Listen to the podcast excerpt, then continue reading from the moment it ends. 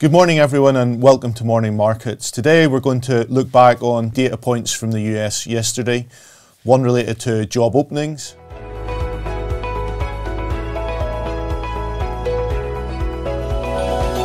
Okay, looking at the employment data from yesterday, focusing in on the JOLTS survey, job openings, and labour turnover data.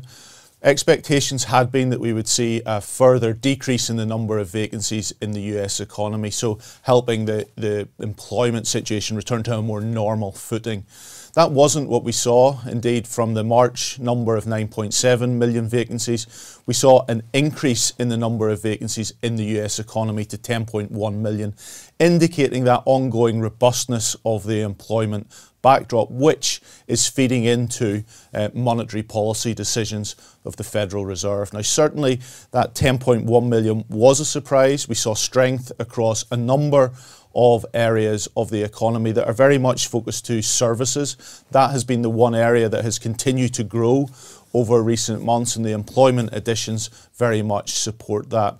Also within the data, we get to see those that are voluntarily leaving their work, so have confidence in finding another job. And really, when we look at that today as well, remains at a relatively constant level, that 2.4%. That takes us back to levels that we saw pre uh, the COVID pandemic. So, again, potentially an indication of a more normalised environment starting to come through in the, the labour market there. Crucially, just to say, with 10.1 million vacancies, that means there are 1.8 jobs uh, per each unemployed person in the US at this point in time. So, an important data point there. I think the other thing to really take from this is the importance of the focus on the non farm payrolls number tomorrow. We remember US unemployment sitting around 3.4, 3.5% today be crucial to see how that evolves uh, tomorrow because that is feeding into how the market is assessing and considering how the Federal Reserve will respond with interest rate increases, or should I say, further interest rate increases.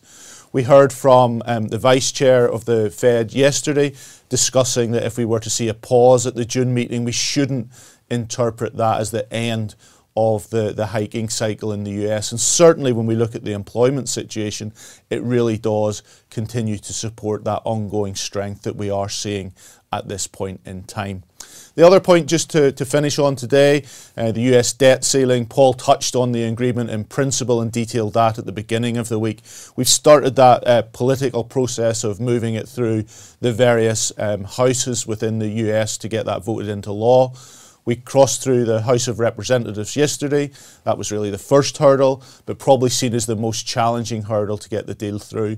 So, having been agreed there, it now moves to the Senate for approval, seen as less of a, a challenge in getting that through the Senate. So, we'll continue to report on that, but please do join us again tomorrow. Many thanks.